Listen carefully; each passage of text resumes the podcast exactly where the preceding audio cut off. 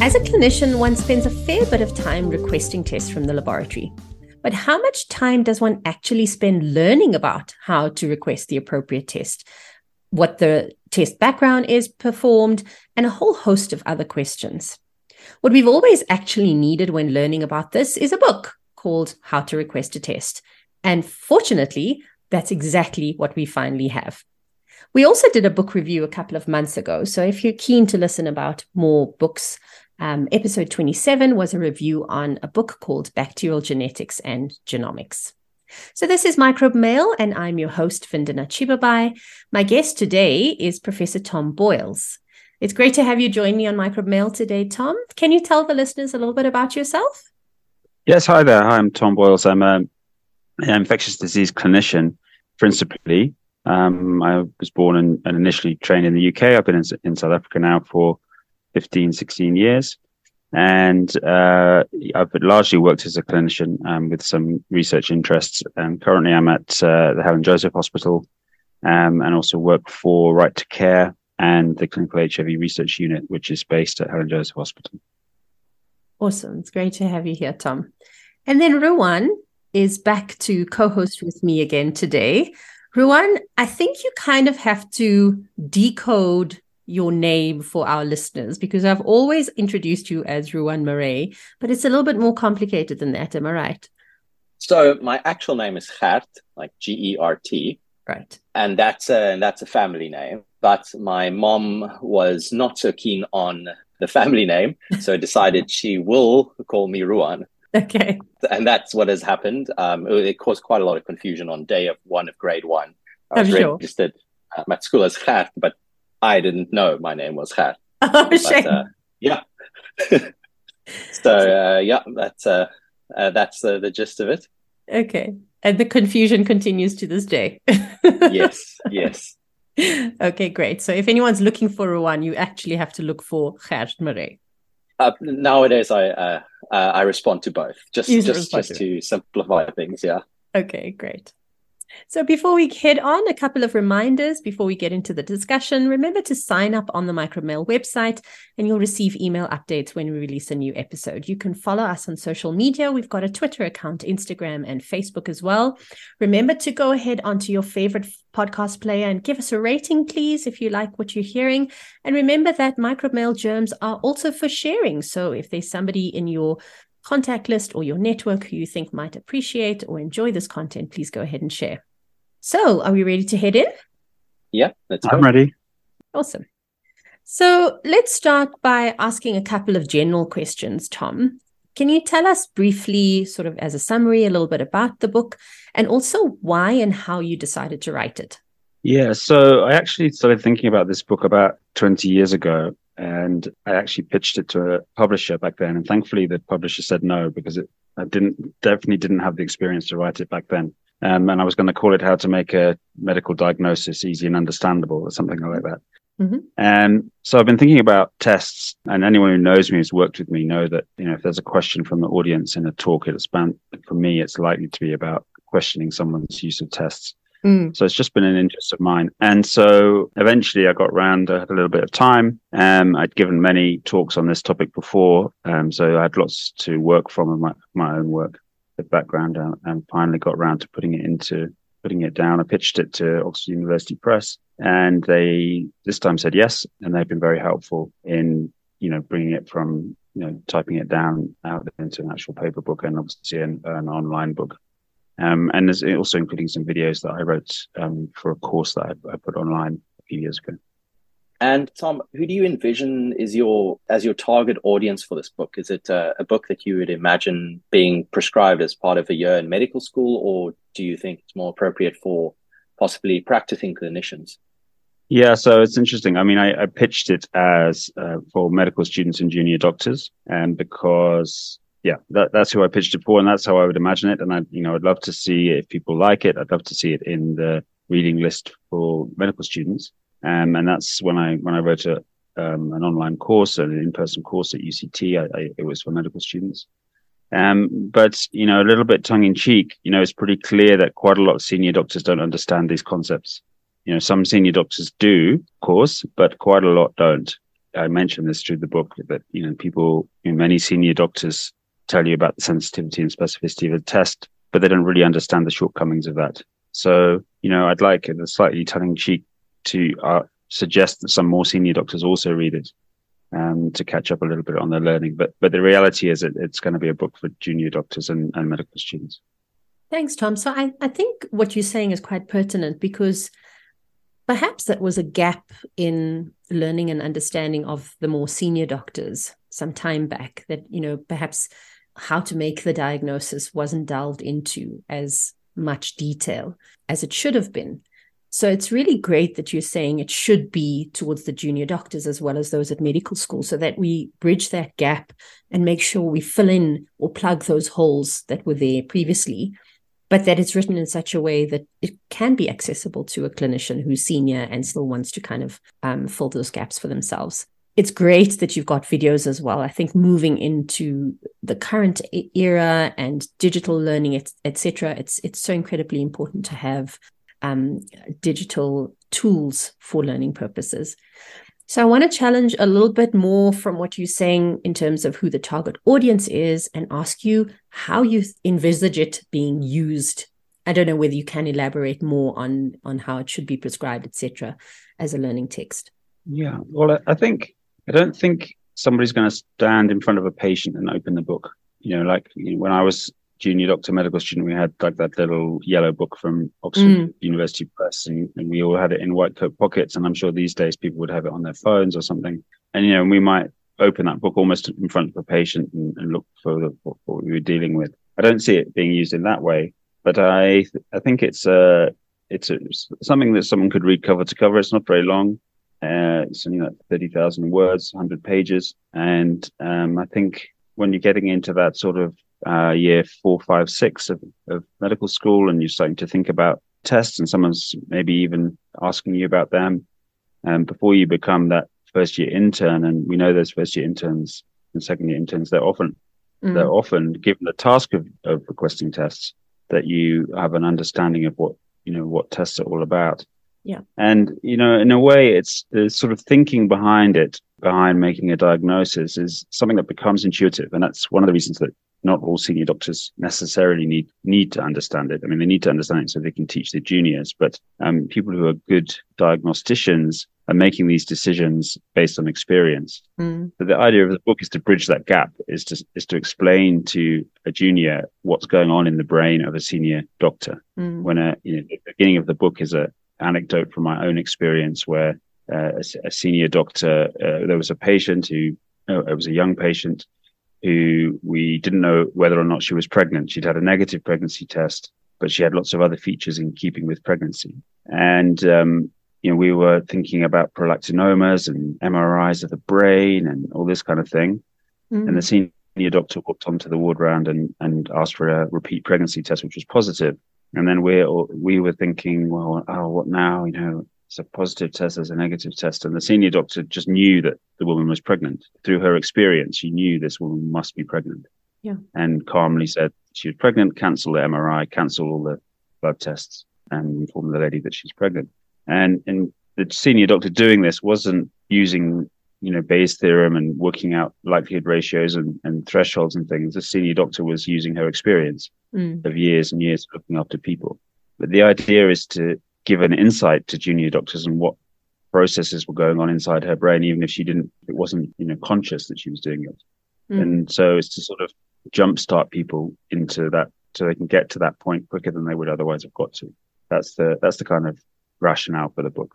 Thanks. So I really enjoyed reading the book from the perspective of a laboratorian in particular, because I mean, diagnostic tests are day to day. Everything is about sensitivity, specificity, pretest probability, etc. So in particular, I really found the example you gave of a test for death quite poignant. But just to put it into context for our listeners, are there any common situations in which you think current diagnostic microbiology specifically is lacking in terms of a condition that we treat, but that actually lacks a sensitive and specific test? Yeah, so I mean, I think the point of the book is that partly is that if we're only thinking in terms of sensitivity and specificity, we're not doing the patient justice. Tests, as I tried to point out, ask or attempt to answer patient-relevant questions. And so, let's take a condition that we look after where, we know the tests are inadequate, let's take TB meningitis. I think it's a good thing to pick on. It's one of the hardest diagnoses I have to make as an infectious disease clinician. Ironically, people often write in articles unreferenced that extrapulmonary TB is hard to diagnose.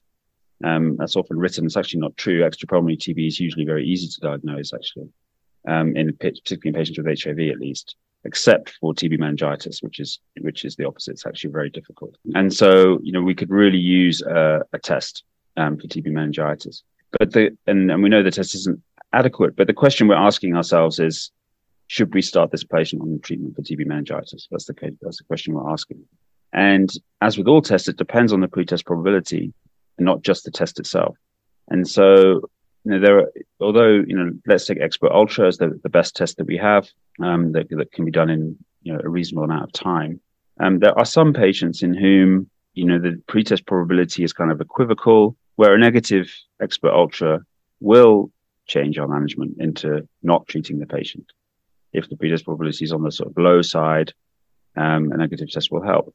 If the pretest probability is quite high, then a negative Expert Ultra, although it'll reduce the probability of TB meningitis, it won't reduce it to the point that we don't offer treatment. Mm. So I don't like to think of it in terms of there being a tests with adequate sensitivity and specificity. It's more a question of whether there are tests which can change our treatment decisions and how often they can do that. So even a test, even Expert Ultra, in some cases, it will. We know when it's positive, we're going to treat the patient, basically. I mean, more or less every time it's positive, we're going to treat the patient. When it's negative, sometimes we're going to treat the patient anyway, and sometimes we're not going to treat the patient. So, I just want to get people's thinking away from this idea that there are these sort of perfect tests that will work in all settings, or these terrible tests that will work in no settings. The reality is that, no test has, to use the language of Bayes' theory, likelihood ratios. There's almost no test that has a likelihood ratio positive of 1 and a likelihood ratio negative of 1. That would be a test that gave no additional information. That doesn't really exist. Almost all tests give some diagnostic information. The question is how much, and is it relevant to the patient in front of us? Mm. So, I think when people read the book, they'll hopefully get that idea that, pretty much all tests shift our probability, our thinking about a patient to some degree. Question is how much, and is it relevant? I think you've answered most of what I'm about to ask you next. So sort of the flip scenario would be where you've got a myriad of different tests available to make the diagnosis, with tests with differing sensitivities and specificities. You've already alluded to how you'd probably go about selecting which one to use or which one to offer. Could you possibly give a little bit more, expand on that and give any other examples? Yeah, absolutely. So it's all about the questions that we're asking. So, let's say a sick patient, not a TB meningitis patient, but TB is a good thing to sort of stick on. Mm. We've got different tests available to us for trying to determine if we want to give somebody TB treatment. Again, we'll start with the question: should we give this patient TB treatment? Is the question that we're asking the patient in front of us. And we've got different tests. We've got LAM. We've got sputum tests. Now we've got GeneXpert cartridge, Cepheid cartridges with proteomics and genomics and things. And the question is, which test can, in this patient in front of us, which tests are there which can change our treatment from either don't treat to treat or treat to don't treat? And that depends on pretest probability. It depends on our threshold for treating. At what level are we going to treat the patient? And then to some degree, the availability and cost. So these things become relevant. LAM is straightforward, cheap. Urine is almost always available, but we know that its negative likelihood ratio isn't that low. In old money, the sensitivity isn't that high, and so it may not be the right test because we're going to treat somebody regardless of the LAM result if the pretest probability is high. But in someone where things are a little bit more equivocal, it might be a useful test. We know that the positive likelihood ratio in old money specificity is relatively high. It's not infallible. Mm-hmm. And so we might choose that test. For example, we use that test in all of our patients with cryptococcal meningitis, and we know that 20% of them will be positive, 20 to 30% will be positive, even though we were never really suspecting TB particularly. You know, these patients with cryptomeningitis have got low CD4 counts and they're unwell. So, you know, we're always worried about TB in those cases with HIV. But so LAM might be the right test there. And similar, you know, another patient may be able to produce sputum, and an Expert Ultra might be the right test, or they may not be able to produce sputum. We don't have sputum induction. And so, you know, a LAM might add some value.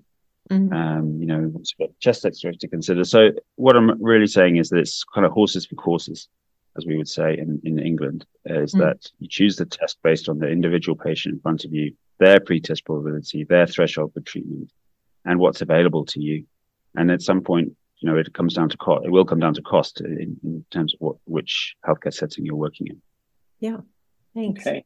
So you mentioned pre-test probability, and I just want to hear your thoughts on tests that we might be wary of in South Africa, that might have been licensed internationally and included in guidelines based on differing pretest probabilities for whatever condition, and that we should just consider how we use them in South Africa, because we obviously have very different disease prevalences. Yeah, absolutely. So, you know, that's the fascinating thing about infectious diseases is that, unlike most specialties, the conditions that you deal with are highly geographically variable. You know, if you deal with cardiology, then, you know, okay, there are differences in terms of risk factors, but, you know, largely around the world, you're having similar diseases. But infectious diseases, you can have, you know, the things that are different in cardiology are largely the infections. Certainly in neurology, the differences around the world are largely the infections rather than anything else. And so you can have, you know, zero pretest probability in one country and, you know, 50% pretest probability, 90% in another. So, I mean, let's look at South Africa. What's got a very high pretest probability is, well, TB, we've mentioned a few times. And so in low resource settings, for example, people use IGRA tests. Now, you can question the value of an IGRA test, but in a very low pretest probability setting, a positive IGRA tells you that this person's actually been exposed to TB and is producing an immune response. Now, that might even help you with a diagnostic decision. Typically, we think of IGRA as a test that tells us whether someone is going to be likely to benefit from TBT, preventative therapy. We know largely, at least outside of HIV, that if the IGRA test or the skin test is negative, then TBT is unlikely to be effective. And so we think of it as that, but actually it might provide you in a low pretest probability setting. It might even push you towards treating for active TB. Whereas in South Africa, you know, that's just not true. That we know that so many people have been exposed to TB that the rates are very high, regardless of whether you've got active TB or not. And we also know that in HIV, the test becomes negative again in people with florid TB. So, you know, that test becomes essentially a very limited value. As I said, very few tests have zero value, but it becomes of limited value. So we don't do IGRA tests in South Africa. I mean, you could think of any test that has that. Then, for any condition that's uncommon in South Africa, and you know, you could choose many, but you know, Lyme disease. Let's think of Lyme disease just as an example. We're pretty sure there's close to no Lyme disease in South Africa, possibly none. And so, you know, what's the point of doing a Lyme test in someone who's never left South Africa? It's basically zero, and you know, you'll get some positives, particularly if you start doing things like Lyme serology or something. You'll end up with some positive tests when the pretest probability is zero. So that can only cause confusion. So essentially, any tests, you know, for a condition that basically doesn't exist. You know, you're not going to find melioid. Well, actually, that's not a good example of melioid, because I think we've seen a few cases, and of course things can change. And of course people travel, of course. So I'm not talking about people who've traveled. You can find any condition whatsoever if someone's traveled. But for people who haven't traveled, you know, you're not gonna find Talaromycetes in South Africa. It just doesn't. So why test for it? Right. So, you know, that's one of the things that is so interesting about infectious diseases, and also about travelers, because as soon as you start thinking about travelers, suddenly you've got the whole world's worth of infectious diseases open to you, right? And things become. Oh, I always have to be wary of IgM tests in particular that are frequently funded. Yeah, true. But I mean, so often you just reviewing results, and you see every IgM test that a clinician sent is just positive, and you just know it's just like low grade false positivity, and you worry about which one of those IgMs is going to be picked to be treated.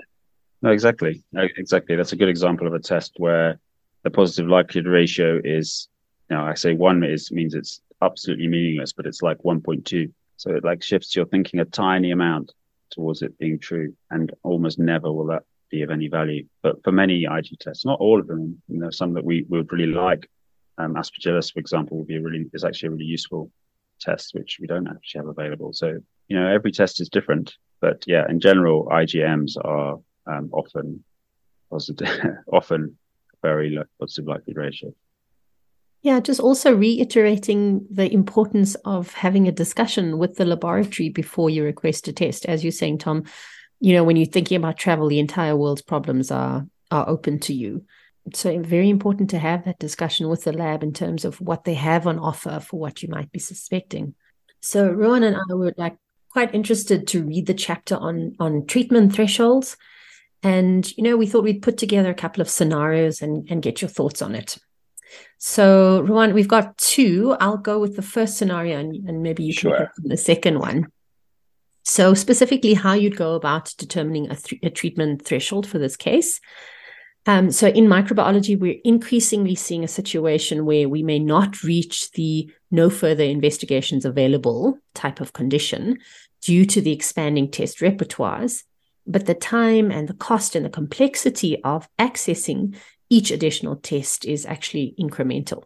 So for example, for a suspected meningitis, you may start with a CSF gram stain, move on to CSF culture, CSF antigen tests. CSF PCRs are now available for common pathogens.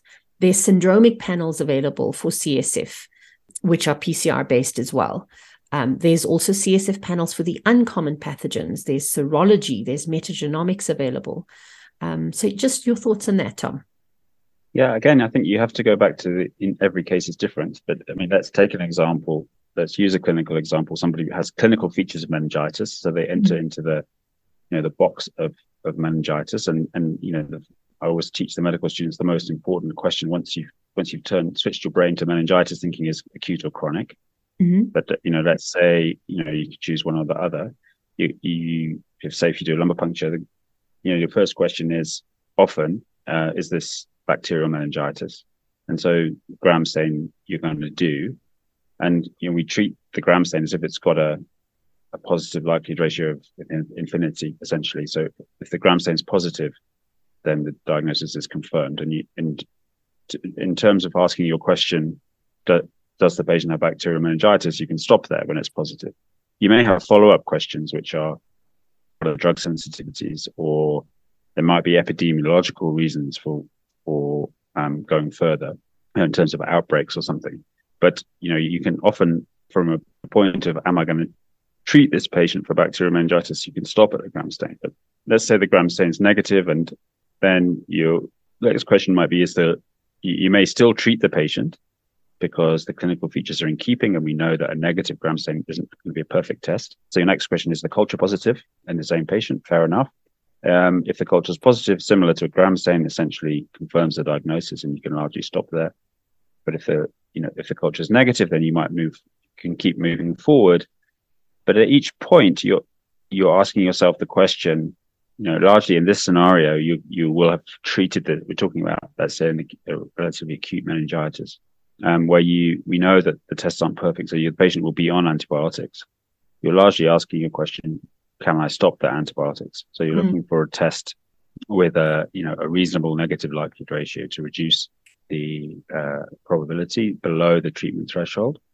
But you're also, you know, when you're talking about these extra tests, these PCRs and, you know, biofires and things for uncommon pathogens, this will be in the patient who's not responding, presumably. I mean, the reason to, you know, if someone's responding to their antibiotics, that's fine. But now you're into a scenario where you've got a patient who's got negative gram stain, negative culture, you know, on treatment. Let's say you're already treating listeria and other common pathogens, and they're not getting better. Now you're asking yourself a different question. It's like, should I treat this patient for brucellosis or something? Totally different question. So at each point, you you know, you have to ask yourself, what's the question? What's the probability now, at this point now, you know, now someone's had a negative gram stain, a negative culture, not responded to antibiotics. You know, what's the probability now? And what's my threshold for treating at each point? Mm. And then you, as I sort of intimated, there are points at which you can stop because the patient's getting better, or and you're kind of happy that, you know, finishing however many days of antibiotics is probably a reasonable course of action, or because one of the tests is positive and you've confirmed your diagnosis and you can stop. But, you know, if those things are not true, then you may carry on. And that's how you end up down this path. And, you know, you may end up, as you know, I don't know much about metagenomics and carrier tests that you've mentioned, but, you know, if the question is valid and the test can answer the question and you can afford it from a public health point of view, then the test is still on. It's still, it becomes appropriate.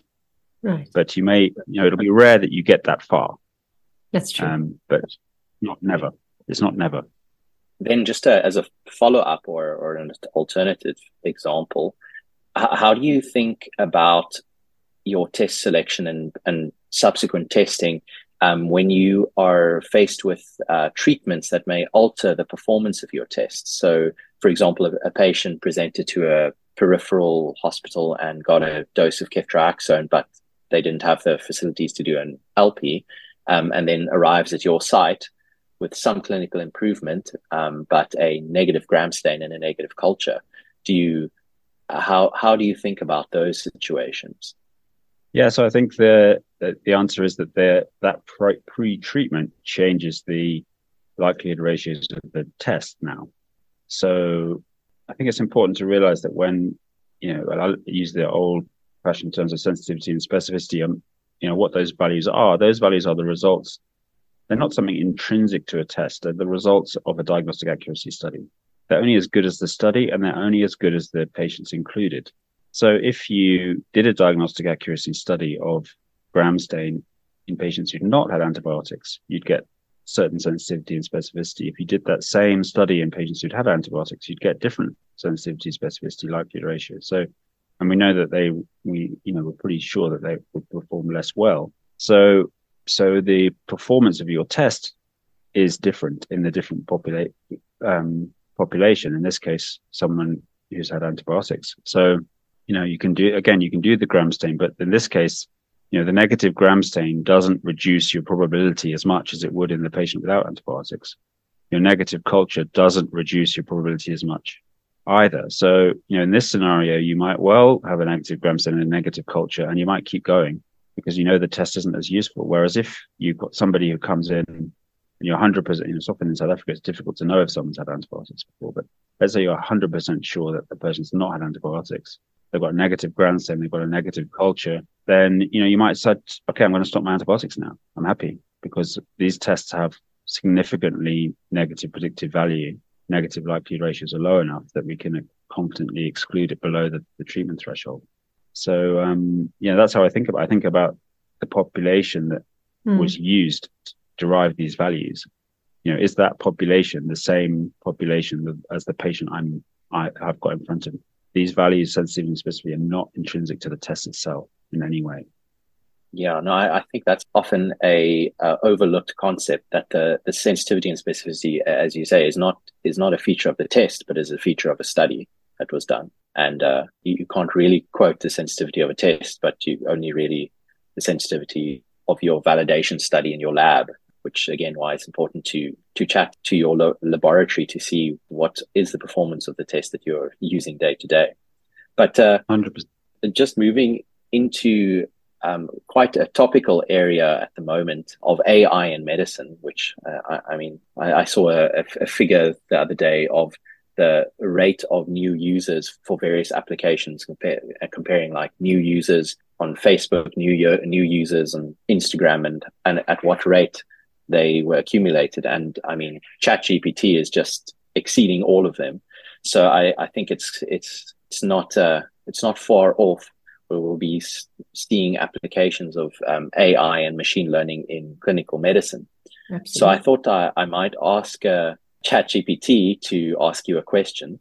And the prompt I gave it was, ask an author of a book on machine learning in diagnostic medicine one question.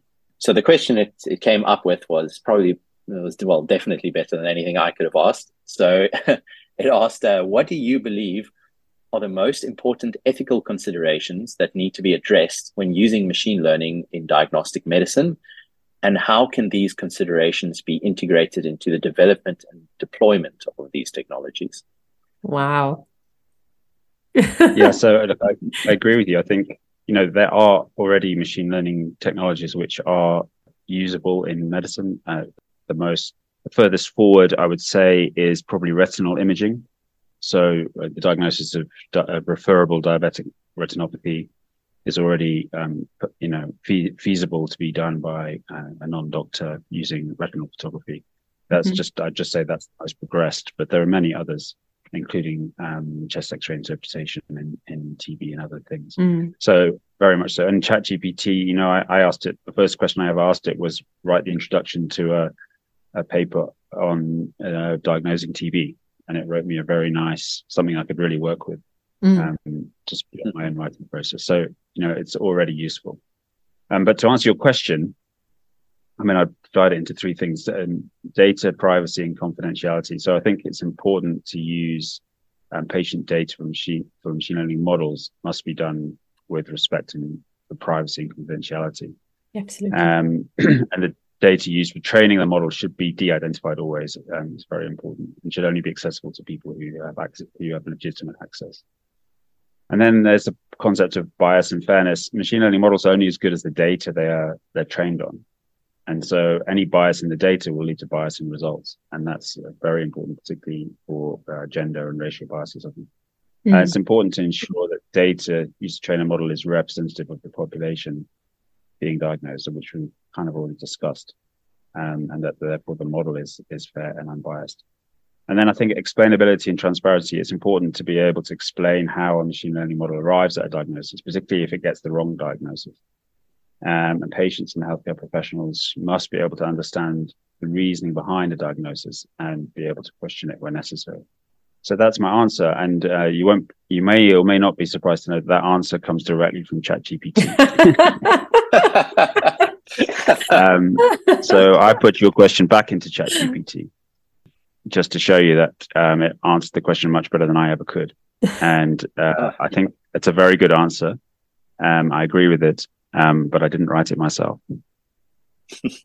Nicely done, Tom. We're gonna have to find jobs that can't be taken by AI soon. Exactly. So the problem is they can draw much better than I can too. So arts aren't really safe either. But yeah, exactly. Thanks. Until we can actually build machines that can take recipes written by AI and cook the food, I think we're still okay for now, Ruan. We can at least be able to feed ourselves. Okay, so we have at least 2 months, I think. At least 2 months. At least.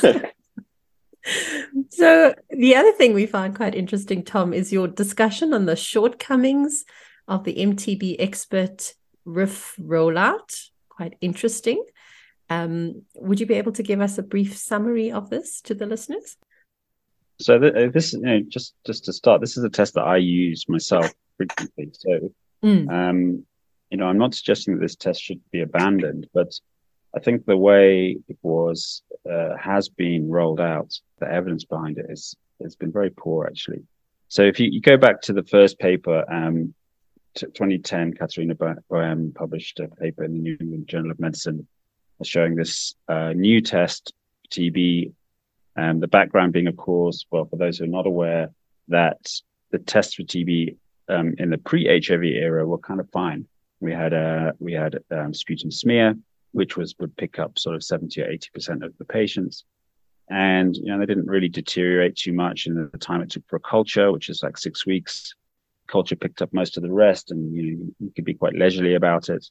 We also had a chest X-ray, which was reasonably useful. And, this worked reasonably well for, close to 100 years, so 70 or 80 years.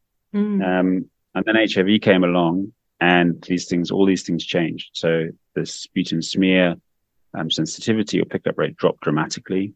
The chest X-rays became atypical. Didn't get these nice right upper lobe cavities anymore.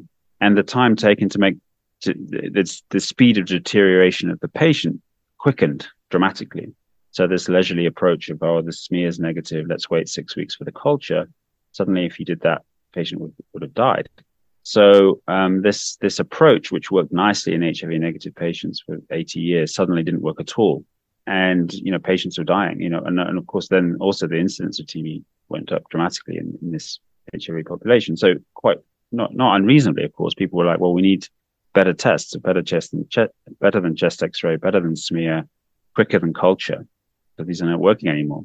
And so Cepheid came up with this, with the GeneXpert cartridge, many people, I won't bore people about, they were aware of, which picks up the DNA and also gives you a RIF resistance result.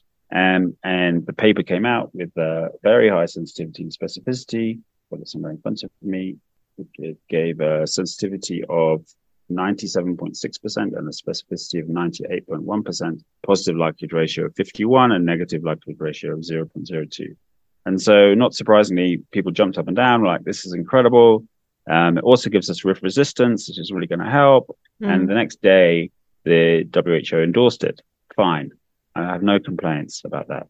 But as with, you know, many of these things, what didn't happen was the appropriate next step, which was to see if this test actually made a difference to patient outcomes. Mm. It looks convincing. Although, as I point out in the book, there is a major flaw in that first paper, in that it would never pass muster today. It shouldn't. And it shouldn't have passed muster then, in that there were 105 patients in the study who had what they described as clinical tuberculosis, but they had two sputums which were both negative, and they just excluded them from the analysis. And there's no justification for excluding those patients. Those patients, according to the way we perform studies now, did not have meningitis, tuberculosis. Sorry, they're two times culture negative. They should have been termed TB negative and included in the paper, and that actually changes the likelihood ratio is quite a lot. So the paper is flawed, but the excitement was real and understandable. And so the test was rolled out, and I think that was appropriate. But then what we should have done at that point then was work out how to integrate this test into diagnostic strategies. So the thinking was, oh, this is so good that we'll just test everyone, and if they're positive, we'll treat them, and if they're negative, we won't treat them, and you know the job's done, and you know everyone will be happy. Mm. But that's not the case. It wasn't the case. And what people did was a number of studies of randomizing people to GeneXpert versus sputum smear, and they simply and essentially all of these studies had a flawed design, in my view, and they all showed no effect. So you know we've now got 5 or 6 studies where you randomize patients to these two tests. And the people who got the expert, no, there was no important difference. There were differences in time to treatment and things like that, but there was no difference in things that actually matter to patients, which is morbidity and mortality. They don't care about time to treatment. They care about, you could argue about transmissibility, but what individual patients care about is how sick they are and whether they die or not. Mm. And it made no difference. And so, you know, if you had a drug, you know, these are effectively phase 3 trials. If you had five phase 3 trials of a drug where you compared it to what was available before, and there was no difference, then you would just dismiss it and say this job doesn't work. Of course, that didn't happen because the excitement was so large. The WHO had invested huge amounts of time and money and political capital in this test, and so even though it was shown to be ineffective in these studies, it was rolled out widely and continues to be rolled out widely. And yet, you know, I'm not calling for it to be removed. I'm not suggesting that. What I'm suggesting is that the studies were poorly designed, in that they essentially, these studies just randomized all comers.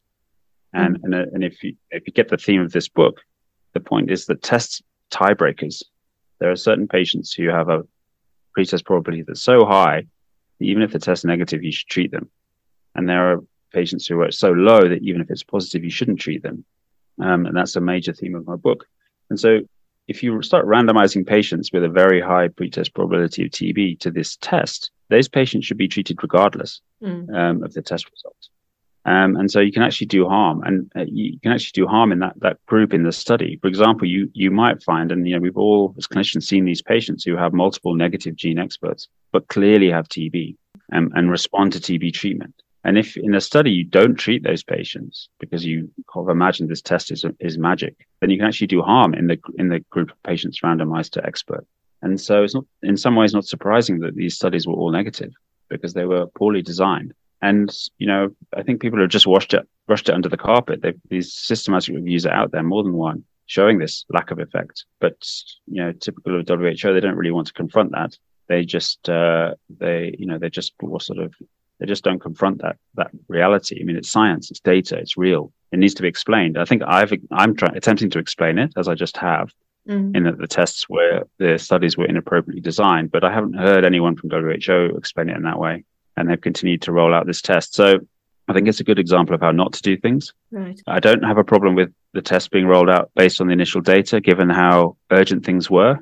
You know, we didn't do randomized controlled trials of COVID tests. When COVID came out, we tested them the best we could and we got them out there. No problem. But with this test, we needed to do appropriate studies and work out how to use this in the diagnostic algorithm. And I still don't think we know that. As a clinician, I think I know how to use it. I use it when, for two reasons, either because the patient is in that middle ground where I'm not sure whether or not to treat them, which is, you know, some patients. And also, if I simply think it's important to know the rifampicin resistance, and in that case, I'm not asking the question, does this patient have TB? I'm asking the question, does this patient have rifampicin-resistant TB? Which is, again, if you always think about what your question is, then you might use tests differently. So that's the way I see Expert MTB-RIF. I use it. I think we should continue to use it, but I think it's a lesson in how not to evaluate tests going forward.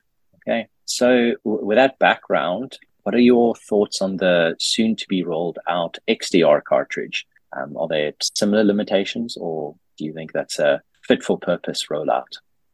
It's a good question, which I can't give you a full answer on because I haven't researched it. When I first looked at the data, no, I don't want anyone to hold me to this answer to this question because I haven't looked at it in detail. When I last looked at the data for the XDR cartridge, it appeared to me that it missed a number of cases of XDR compared to what we think is our best reference standard. And so again, it does depend on the, as with everything I've said, it depends on the pretest probability, and it depends on the thresholds, and then on the accuracy of the test. So this is something I'd like to look at in detail and say, look, if this patient has an XDR cartridge which shows drug sensitivity, how likely is it the patient actually has drug sensitive TB and vice versa? And what treatment decisions am I going to make? So let's see.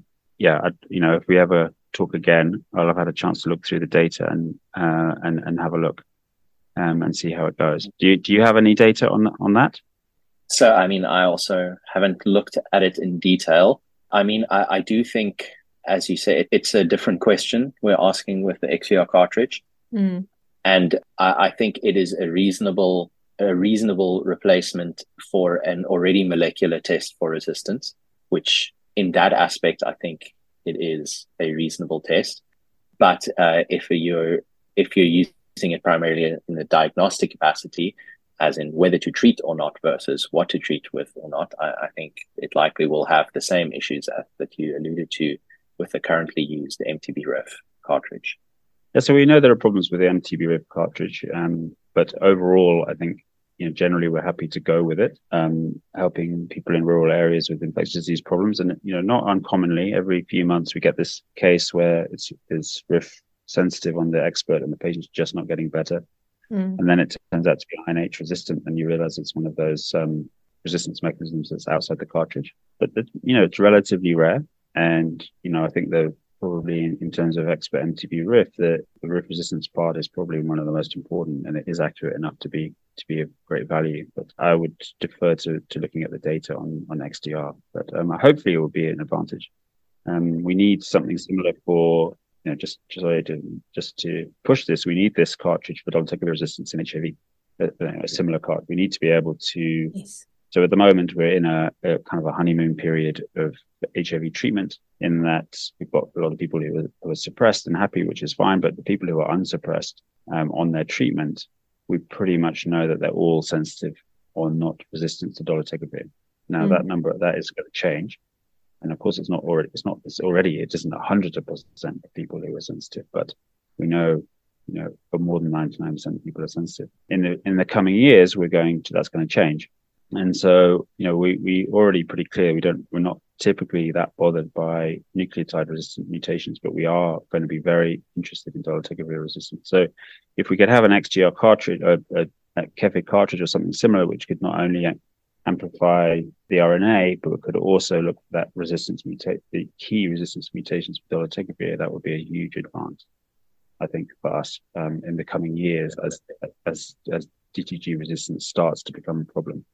Right now, we kind of know from Nadia study and the background prevalence that almost any person can have TLD, tenofovir lamivudine, dolutegravir will treat almost every patient. But this is 2023, and if we had this discussion in 2025, that would not be the case. We recently had a similar discussion at one academic meeting, and a technology, at least that jumped out at me as a potential something to explore would be, I'm sure a lot of our listeners have heard of CRISPR-Cas, and there are alternative CRISPR-Cas enzymes which basically have been applied to the development of essentially rapid point of care bedside molecular diagnostic tests. I mean, if we could have something like that, where we could at the point of initiation with the equivalent of a lateral flow assay size piece of equipment, make that call versus, though I do agree that, I mean, something like a Cepheid cartridge for dolutegravir resistance would also be extremely useful. But I mean, I think if we can get to the point of a point of care molecular test for dolutegravir resistance, where most of these patients are being initiated, I mean, that would be a game changer. But yeah, that would be extremely helpful, I think. Yeah. I don't know much about CRISPR-Cas. I don't know if you've got time to explain it to the listeners and myself, but if you could accurately determine dolutegravir resistance in a clinic, I think in the next 5 years, that would be very, very important. So, I mean, it was entirely a theoretical application, but just very basically, CRISPR-Cas has two components. It has a sensor and an effector enzyme. And there are various CRISPR-Cas enzyme combinations. And some of them can very broadly sense RNA or specific DNA sequences. And what you could theoretically do is have a sensor for those mutations, which activates an enzyme. And the enzyme essentially degrades a compound, which generates a color change. And for example, the company that's developed one of those applications is called Sherlock. And I think in the study that they evaluated, they applied it to the use for diagnostic of arboviruses. And I mean, it is basically a bedside point of care test, which, but yeah, I mean, we're digressing now into completely a different topic to TB, but yeah, it's still a diagnostic test. Okay, great. So we're almost towards the end, Tom. Just a couple more questions. Would you say there are any age or gender-specific issues to note when requesting lab tests that you speak about in the book specifically? Well, I think there always are. I think when you look at test performance, you know, some people who, you know, long before me, the sort of giants of the field, I've heard them speak. You know, when they talk about the variability in sensitivity, specificity, or likelihood ratios, they point specifically to when something just like a gender switch changes the outcome. And it goes back to what we said about sensitivity and specificity being a function of the group that you study and the outcome of the study. Yeah. And, you know, we know that our tests perform differently in different gender groups and different in different age groups. And similarly, the pretest probability changes based on an age and gender dramatically. You know, but in my own experience, and I think it's well published, cryptococcal meningitis is far more common in men, and PCP is far more common in women. It seems I don't know the reasons, but it seems very clear that that's the case. So, you know, the pretest probability is going to be higher based on the gender of each of those conditions and lower, for example. So I think age, gender affect not only the outcome of the test, but also the pretest probability, and they should be, they're important factors in all of our requesting test decisions. Excellent. And then before we go on to our spotlight feature, Tom, one of the most important questions we actually need to ask you on this episode is, how does someone get hold of a copy of your book? Well, Dr. Google is great. Just Google how to request a test and it will come up. It's Oxford University Press. and it's available in paperback, which you can order, but it's also available in multiple e-readers, Kindle and other things. And when it comes to e-readers, so it has the links to the videos. So simply where I've just Googled how to request a test, and my name, Tom Boyles, B-O-Y-L-E-S, it comes up very, very easily. Okay. So it shouldn't be hard to find. Awesome. That's great. Now, I was feeling a little bit left out with both of you using ChatGPT. So even though I had a little riddle prepared, I decided that I would can my question, and I went ahead and I asked ChatGPT to put a quiz question in a riddle form for you, Tom. So take a listen and tell me if you know which microbe I'm talking about here. I'm the culprit behind the Black Death spread. In fleas and rats, my infection was bred. I caused a pandemic that shocked the world. What's my name? You might want to unfurl. I'm going to go Yersinia pestis. Brilliant. And I believe last time when I was learning about these things, we remain in the third pandemic of plague right now. We actually are in a pandemic, according to definitions, that's my understanding. But it's, you can tell us, you probably know better than me, but that's as I understand it. Yeah, no, you're absolutely right. I think it's the third one. Yeah, that's exactly it. I believe, I don't know if it's true, you can tell me, maybe you know more, that selective advantage of surviving the plague, because I think between a third and a half of people died in Europe, and the genes that helped you survive are now some of the genes which drive autoimmune conditions. I think that might be one of the reasons, apart from other hygiene hypothesis, why autoimmune conditions are more common than they used to be. Oh, really? I hadn't heard that. So genes that helped you survive. Clearly, there was if a third or half of the population are dying, then there are likely to be, if there were any genes that protected you from plague, then they would have a huge selective advantage, particularly with young people dying. A similar point, a lot of people died from TB, and I wonder if that's the reason. People like me with European genes, like I've been exposed to TB like 1,000 times and I still got a negative IGRA. So I wonder if my genes as a white European somehow protect me against TB. I don't know. That's very interesting. Cool. Thanks for that extra tidbit. So thank you so much, Tom, for being a guest on the show. Do you have any last quick closing messages about the book that you'd like to offer to our listeners? I would obviously like you to read it. I don't mind if you don't buy it, but if I would love people to read it. I would love feedback. Any feedback, you can email me on drtomboyles@gmail.com. I'd love feedback. I'd love to get a second edition. Already things I'd like to put in, some decision curve analysis, which some of the listeners will know, which is something which would be added. So please read the book if you get a chance. Please think very carefully about your tests. You don't do, what's tempting, which is to suddenly stop requesting all tests. So just take it slow. Take it slowly. Okay, it's not life and death often. I mean, it can be, but just slowly start requesting less tests over time. Get a feel for it, and then before you know it, you will be a master, and you'll be requesting about half as many tests, and you'll get just as many correct answers. Great, thank you so much, Tom. Thanks for joining me. This was a really, really insightful discussion, and I think both Ruan and I have really learned a lot. Any last words from you, Ruan?